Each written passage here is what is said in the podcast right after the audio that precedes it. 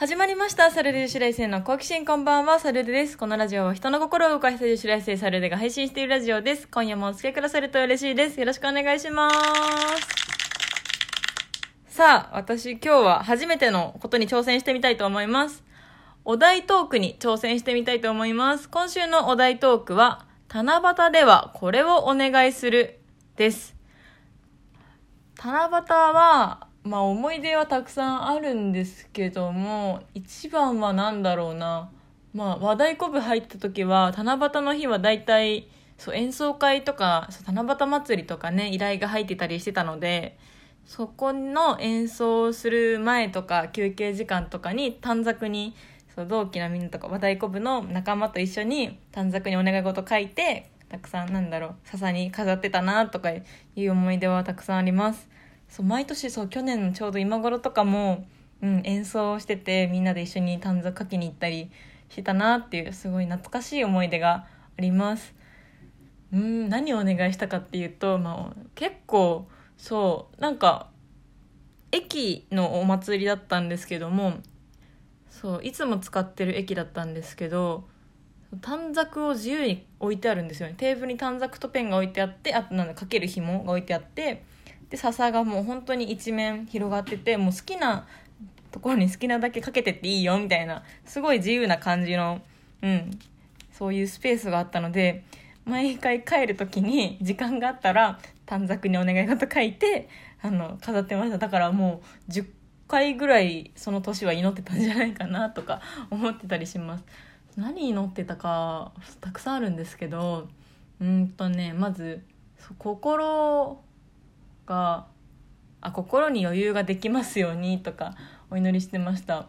結構そうあの結構和太鼓部って団体芸っていうか団体で動かなきゃいけないから、やっぱり意見が合わなかったりすると、なんで自分の意見が通らないんだみたいな感じでちょっとイライラしてきちゃって、でついカッとなってしまいそうになったことがあったり、そういうのがすごい嫌だったので、自分の心に余裕を持って人と接そうっていう、そういう意識を持ちたくて、まあ、目標みたいなことを書いて、まあ、心に唱えながら自分の心に余裕が持てますようにっていうのを書いて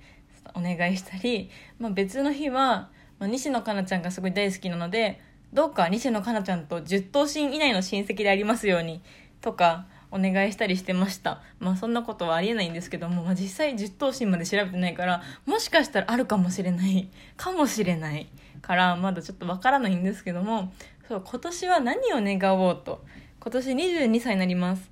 でそう大学も